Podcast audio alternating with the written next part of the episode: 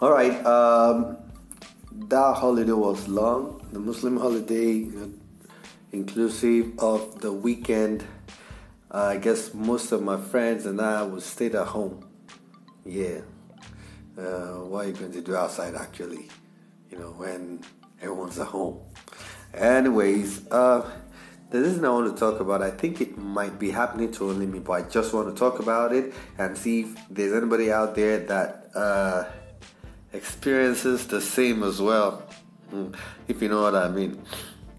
I'm going to be talking about the popular security, you know, personnel, informal that you you get called the Mai'Gaurd, you know.